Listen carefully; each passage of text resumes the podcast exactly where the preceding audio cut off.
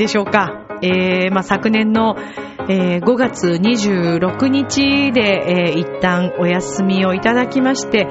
約1年間ぐらいですね、えー、本当に大変ご無沙汰しております。皆さんお元気でしたでしょうかさて、えー、このミッチェルのラブミッションという番組は、えー、恋愛、夢、えー、などをテーマにですね、不可能を可能にするをモットーにいたしました。私、ミッチェルがお話をしていくという番組となっております。もう本当に久しぶりで何からお話をしていいのやらという、えー、気持ちなんですけども、まあ、あの、今回このラジオ再開にあたりまして、特に報告もなく、スルッと突然再開するという、まあ、それがちょっと私自身の狙いでありましたというか、みんなをびっくりさせたいなというのもあったし、あのー、本当にね、話したいことがたくさんたくさんたくさんあります。えー、そして声はこのように元通りというか、えー、良くなりましたので、えー、今日からまた再開をさせていただきたいと思います。お付き合いください。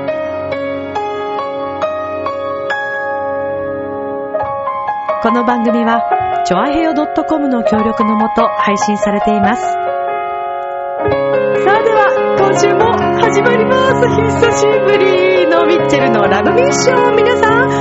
ェルカ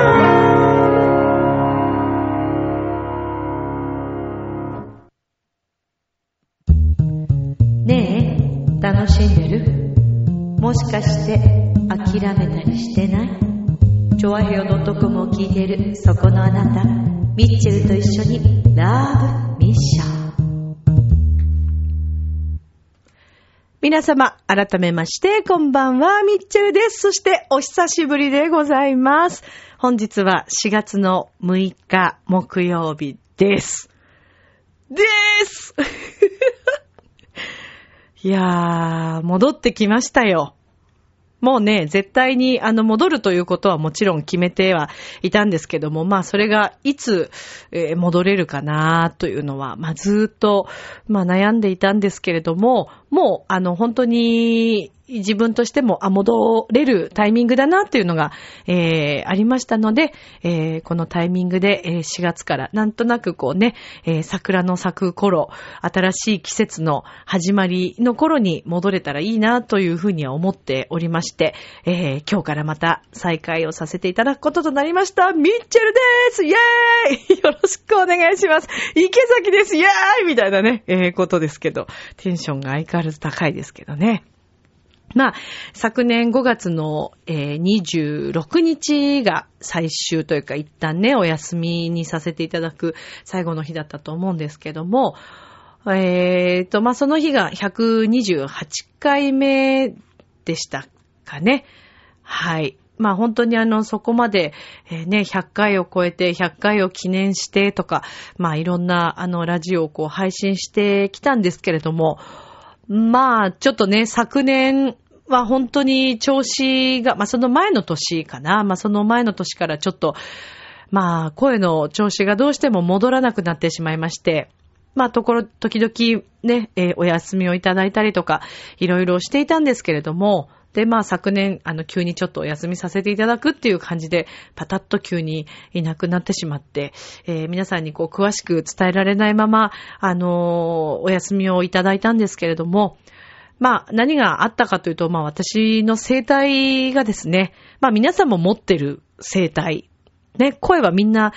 ね、出す方は、この声帯というものがあって、これがしっかりなることで、えー、声というのが、お話というのができるんですけども、で、まあもうその声帯っていうのが本当に薄くて小さな、えー、喉の中にね、それがあるんですね。で、その声帯ちゃんがですね、もう使いすぎによりまして、まあ要はなんて言うんですかね、うーん、切れてしまったっていうのとはまたちょっと違うんですけど、切れてはいないね。えー、要はもう、ペンダコみたいなものです。ペンを持ちすぎて、勉強しすぎて、ね、なんかこう、ペンダコってできますよね指にね。あれと同じ感じで、声帯を使いすぎてしまって、えー、声帯って2枚のこう、ひだみたいなものなんですけども、薄いひだなんですけど。で、その、皮膚の部分に、硬い両側に硬い、あの、しこりがもうずーっとできておりまして、これはもう私、あの、学生の時にアルバイトとかで作ってしまったものなんですね。でも本当皆さんね、風邪ひいた時、あの、気をつけてください。声が出なくなるようなことあると思うんですね。咳しすぎたりとか、咳もすごく声帯に悪いので、で、私はその時あの、あまりその病院についても、声帯専門の病院とか、あの、歌に詳しい、声のことに詳しいお医者さんとか知らなかったんですよね。で、とあるね、もうこれ言っちゃいますけど、どことは言いませんが、あの、大きな病院に行ったんですよ。で、大きな病院に行って、えーそこで、まあ、風邪の処方箋をいただいたんですけど、まあ、ちっとも良くならなくて、えーちょっと私歌をやってるんですけれども、全然ちょっとこう出るようにならないっていうことも伝えたんですが、いや、風邪ですって、えー言われてですね。で、まあそのままだったんですね。でもやっぱり半年ぐらい経っても全然、あの、ファルセットって上の方のはーっていう声が、まあ出なくて、おかしいな、おかしいなと思って、まああの、周りの先輩とかね、大学生だったので、歌の専門の先生とこ行った方がいいよっていうことで、まあ行ったわけです。で、まあもうその時にはもう時すでに遅しでですね、あの、半年以上経ってたのかな。えーもうこのペンダコのようなしこりが硬くなってしまいまして、えーそうすると、もうね、根根の部分が取れなくなってしまうんですよね。で、まあ、それで私は、うんその時はまた、まだ声帯も柔らかくて若くて、ね、20代前半とか、10代後半か、ぐらいなので、あの、薬とかでも治してたんですけど、結構、例えば、すごく頑張って練習、練習ではならないな。あの、仕事で使いすぎてしまったとか。まあ、卒業してからもしばらくは大丈夫だったんですけど、まあ、ある時すごくね、ひどくなってしまって、で、また薬をもらって、っていうのが、2、3年にこう一度発症するっていうね、感じで、これは生体結節って言うんですけど、で、これがまああって、まあ本当にその3年に一度ぐらいのね、うん、感じで来てたんですよ。だからラジオやってた時も、やらせてもらって、なんか途中でね、今日ちょっと声の調子がとかっていうのもあったと思うんですけども、それはその生体結節がもうどうにもならなくなっていて、で、それがこうちょうど2年前ですかね。あの、本当に2年前って結構一番いろいろコンサートとか、あの、本当にいい状態でたくさんいろいろお声かけいただいてる時期だったので、もうでも本当にその年はね、自分の中では自分らしい演奏ができないというもうその悔しさと、だって、あれですもん、もう薬が効かない状態だったので、で、喉を休めても、結局またそのしこりがもうあるものですから、どうにもならないんですね。で、もうかなり前に一度手術をしますかっていう話になったんだけど、やっぱ怖いし、まあもちろんね、99%ぐらいは失敗はないんですけど、なんとなく自分の商売道具だし、なんか、メスをね、入れるっていうのがものすごくちょっと怖くて、ずっと躊躇してたんですよね。でも、えー昨年、あの自分の歌の先生のところにちょっと久しぶりにレッスンにこう行った時に、もう話し声が、どうしたのって言われて、で、まあこれはちょっと、手術した方がいいかもしれないねってなって、えー自分の声楽の先生に、あの、紹介、紹介をしてもらってですね。で、えー私はそのお医者さんのところに行ったわけです。で、本当にあの、いい、素晴らしい名医の方に、あの、出会うことができまして、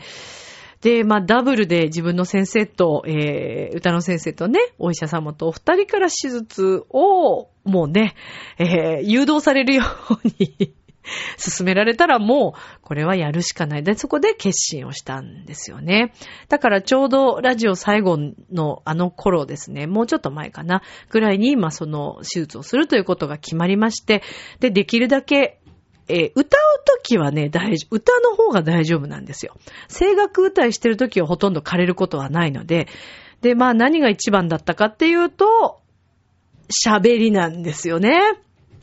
で、私にとってはやっぱその司会っていうお仕事を、まあ本当にね、でも根詰まってかなり詰め詰めで結構あの時期頑張ってお仕事していましたから、まあこれはまずいなと、まあ精神的にもね、余裕がこうなくて、えー歌とやっぱりこう声楽と両方を続けるっていう、歌と両方を続けるっていうのがものすごく辛くなってしまって、で、えー、どうしようどうしようと思っているうちに、まあ悩みとかがまた、あの、ストレスのツボだったりもするんですよ。あの、喉って。だからまあそういったところで、えー、もうどうにもならなくなってしまって、まあ、手術をしたんです。で、まあ手術はですね、昨年の、えー、7月の4日 ?5 日かな ?1 年前のことね、もう半年ぐらい前とかですか？もっとか。なんか忘れちゃうんだね。でもね、貴重な時間でした。その後、まあ、約2ヶ月、ほとんど仕事は、まあ、1ヶ月はもうほぼ絶対もう仕事はできない状態だったので、最初の2週間ぐらいはもう絶対一切声も出さない状態で、この喋り大好きなこの私がだよ、喋らないんだよ。すごいことだよね。で、筆談生活を送りましてですね。まあ本当にあのいろんなね、結構歌手の方とかもこの生体結節の手術をされていましたから、まあ私にとっては、あの、まあいつかも仕方がないことかなっていうのはあったんですけど、で、何よりもやっぱり2ヶ月ぐらいこう仕事を開けなくてはいけないっていうのが、まあ、それはそれは本当悩みましたよね。でもね、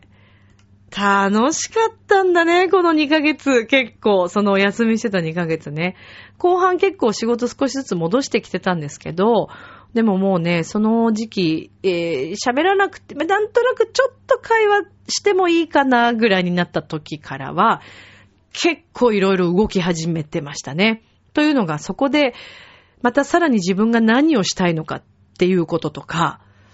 なんだろうね、再生したってっていうんですかね。自分が生まれ変わった感じがしましたね。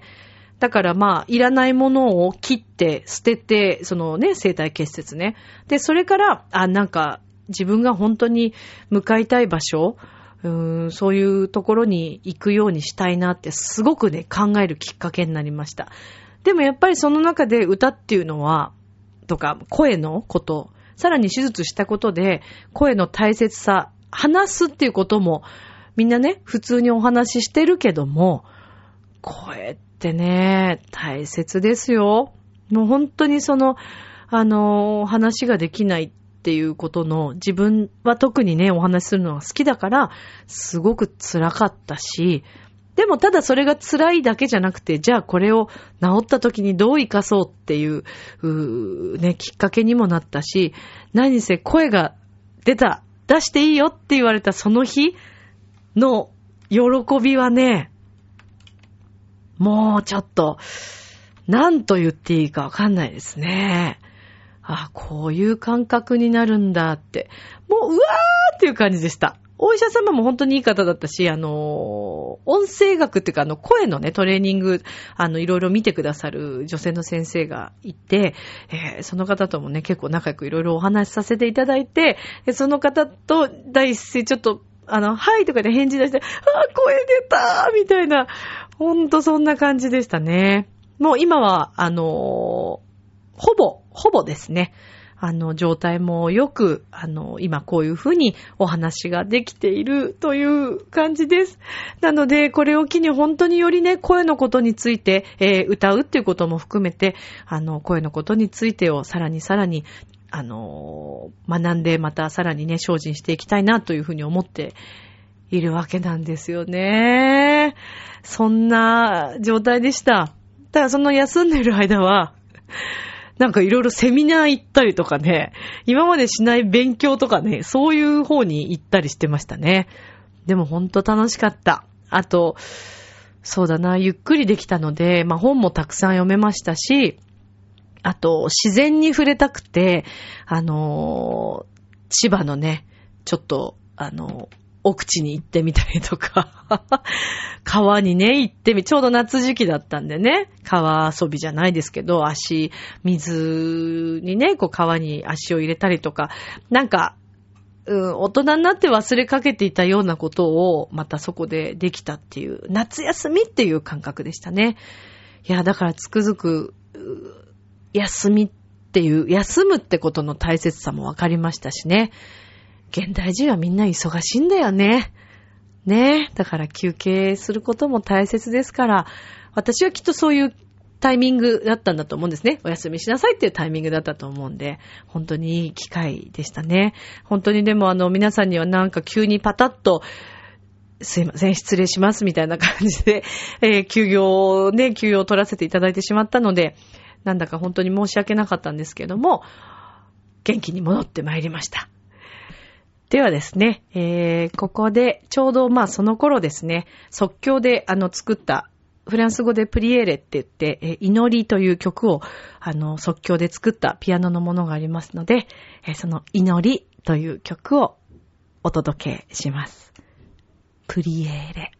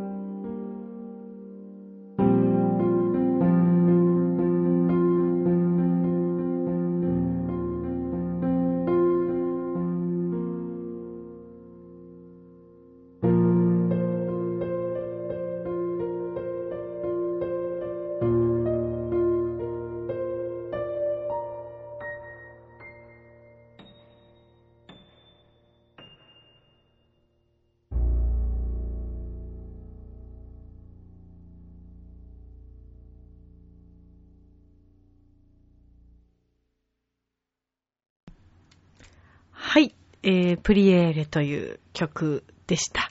まあ、あのこの曲は、まあ日本の中でも本当に、まあ世界中ですよね。いろんなところで、あの、いろんな災害とか、まあ震災とか、えー、相変わらずまあね、本当に続いていたり、まああと、世界情勢としても、なんか、殺伐としているね、ことが本当に多くって、聞くに耐えられないニュースがまあ、あまりにもまた多くて、ただ、私自身がこう、手術を考えたときにですね、やっぱり改めて思ったんですよね。なんで、ね、そんな、まあ自分自身の悩みなんて本当にもうちっちゃいもんで、そっからさらにこうなんか、ね、言葉とか、それから音楽もう特に音楽ですよ。音がね、あれば、そんなね、悪いことばっかり起こらないんですよ。まあさすがに災害とかね、震災はあれですけど、でも私はね、思うんです。あの、どうやら宮崎駿さんもそのようなことをおっしゃっていたというか、まあ書いてあったって、あのね、Facebook に上げてらっしゃる方いらっしあの拝見したんですけど、やっぱり今起きてるこういう震災災害とかって、まあ自然の神様というかね、自然界がちょっとお怒りになってらっしゃるのかなっていう気が私はすごくしているんですよね。まあ、なんていうんですかね。やっぱりその、神様とかね、まあ見えない力っていうのは私は本当にあの、あると思っていて、特に、まあ私たちって自然の中に生かしていただいている状態なんですよね。地球がなければ私たちは、ね、えー空気がなければもちろん存在しないし、生きていけないし、水がなければもちろん生きていけないし、えー植物とか食べ物がなくては、えー生きていけないし、っていう本当に根本的な、あの、ベースになる部分というか、そこに対しての、うん感謝するっていうことっていうのが、まあ、どんどんどんどんね、えー現代こう、あの、贅沢になってしまったというか、あの、何でも当たり前になってきている、もう便利便利便利がすごく増えているおかげで、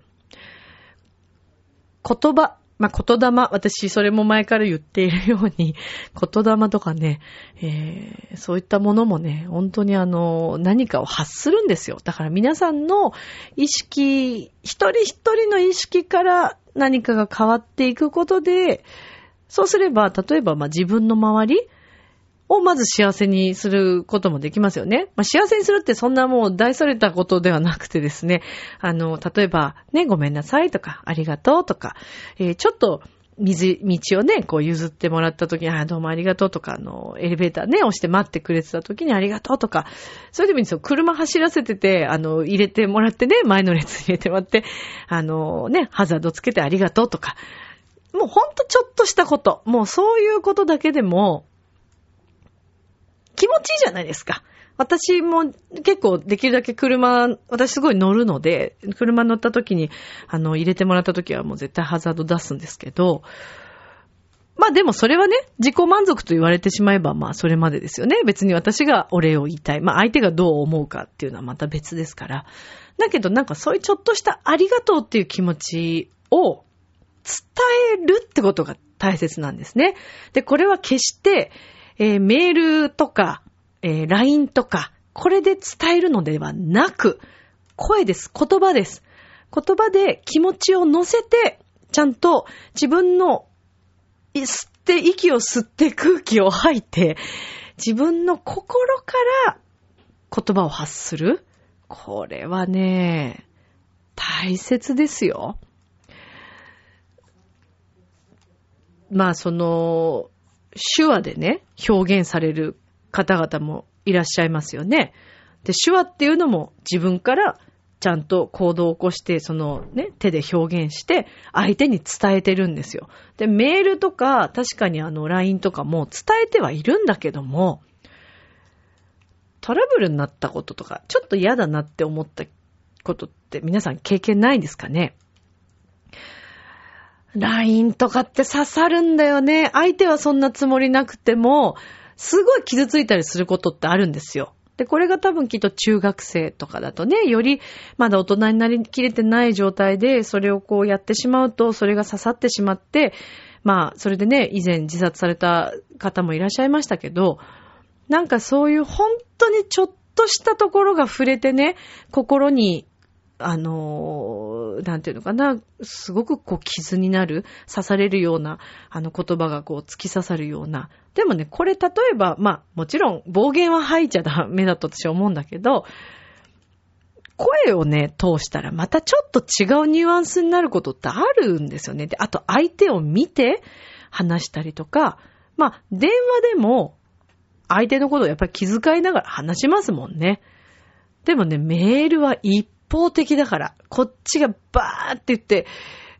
それだけ受け取ってみたら、なんかね、で、そっからこうなんかいろいろと、あの間違いが起きていくっていうか、感情のね、すれ違いが起きてったりとか。うん、だから、話したり声を出すっていうことは本当にね、幸せなことだと私、改めて思いました。あのね、私はやっぱり歌が歌いたい人なので、これがなくなってしまったら、どんなに自分は辛いだろうなっていうのをすごく考えましたね。うん。声出すまでね。でもね、あの、本当に逆に私はいい経験をさせていただいたなと思っていて、えー、その2ヶ月間はかなりこの30年以上生きてきて、その中で一番充実した時間だったような気がしますね。うん、だからまあ祈りだったりとか、えー、言葉、あのー、大切に相手を気遣ったりとか、えー、せっかく皆さんね、もう簡単にあの声って出てると思ってらっしゃると思いますけど、そうじゃないっていうこともあるのが私は本当によくわかりましたので、あのーもちろんそれは声だけじゃなくてね、例えば、いろいろね、病気を抱えてらっしゃる方もいるでしょうし、えー、怪我をされてしまって、歩くのも大変な方もいらっしゃると思います。でもそこでね、人ってやっぱりその人の立場、自分がそうなってみないとなかなかわからない。わかってるつもりでわかってないっていうこともあるでしょでも自分自身にちゃんと置き換えて、あの、相手を気遣っていく。で、えー、ちゃんと言葉でお礼を言ったり、えー、行動で、えー、目を見て相手に伝えるっていうことの大切さをね、改めて、え知りましたね。で、まあ、えまあ、そんな感じで今日はお話ししてきたんですけども、まあ、今後もですね、え木曜日の0時配信というのは変わらず、あのー、いつもいつも私なんだかんだとね、長く長くなっちゃったりとかしていたので、今後はちゃんときっかり30分というのを 守りつつ、あのー、ね、えー、皆さんにまた楽しんでいただけるような、えー、そんな番組を作っていきたいと思いますので、皆さんよろしくお願いします。明日もスマイルでラブミーション。今日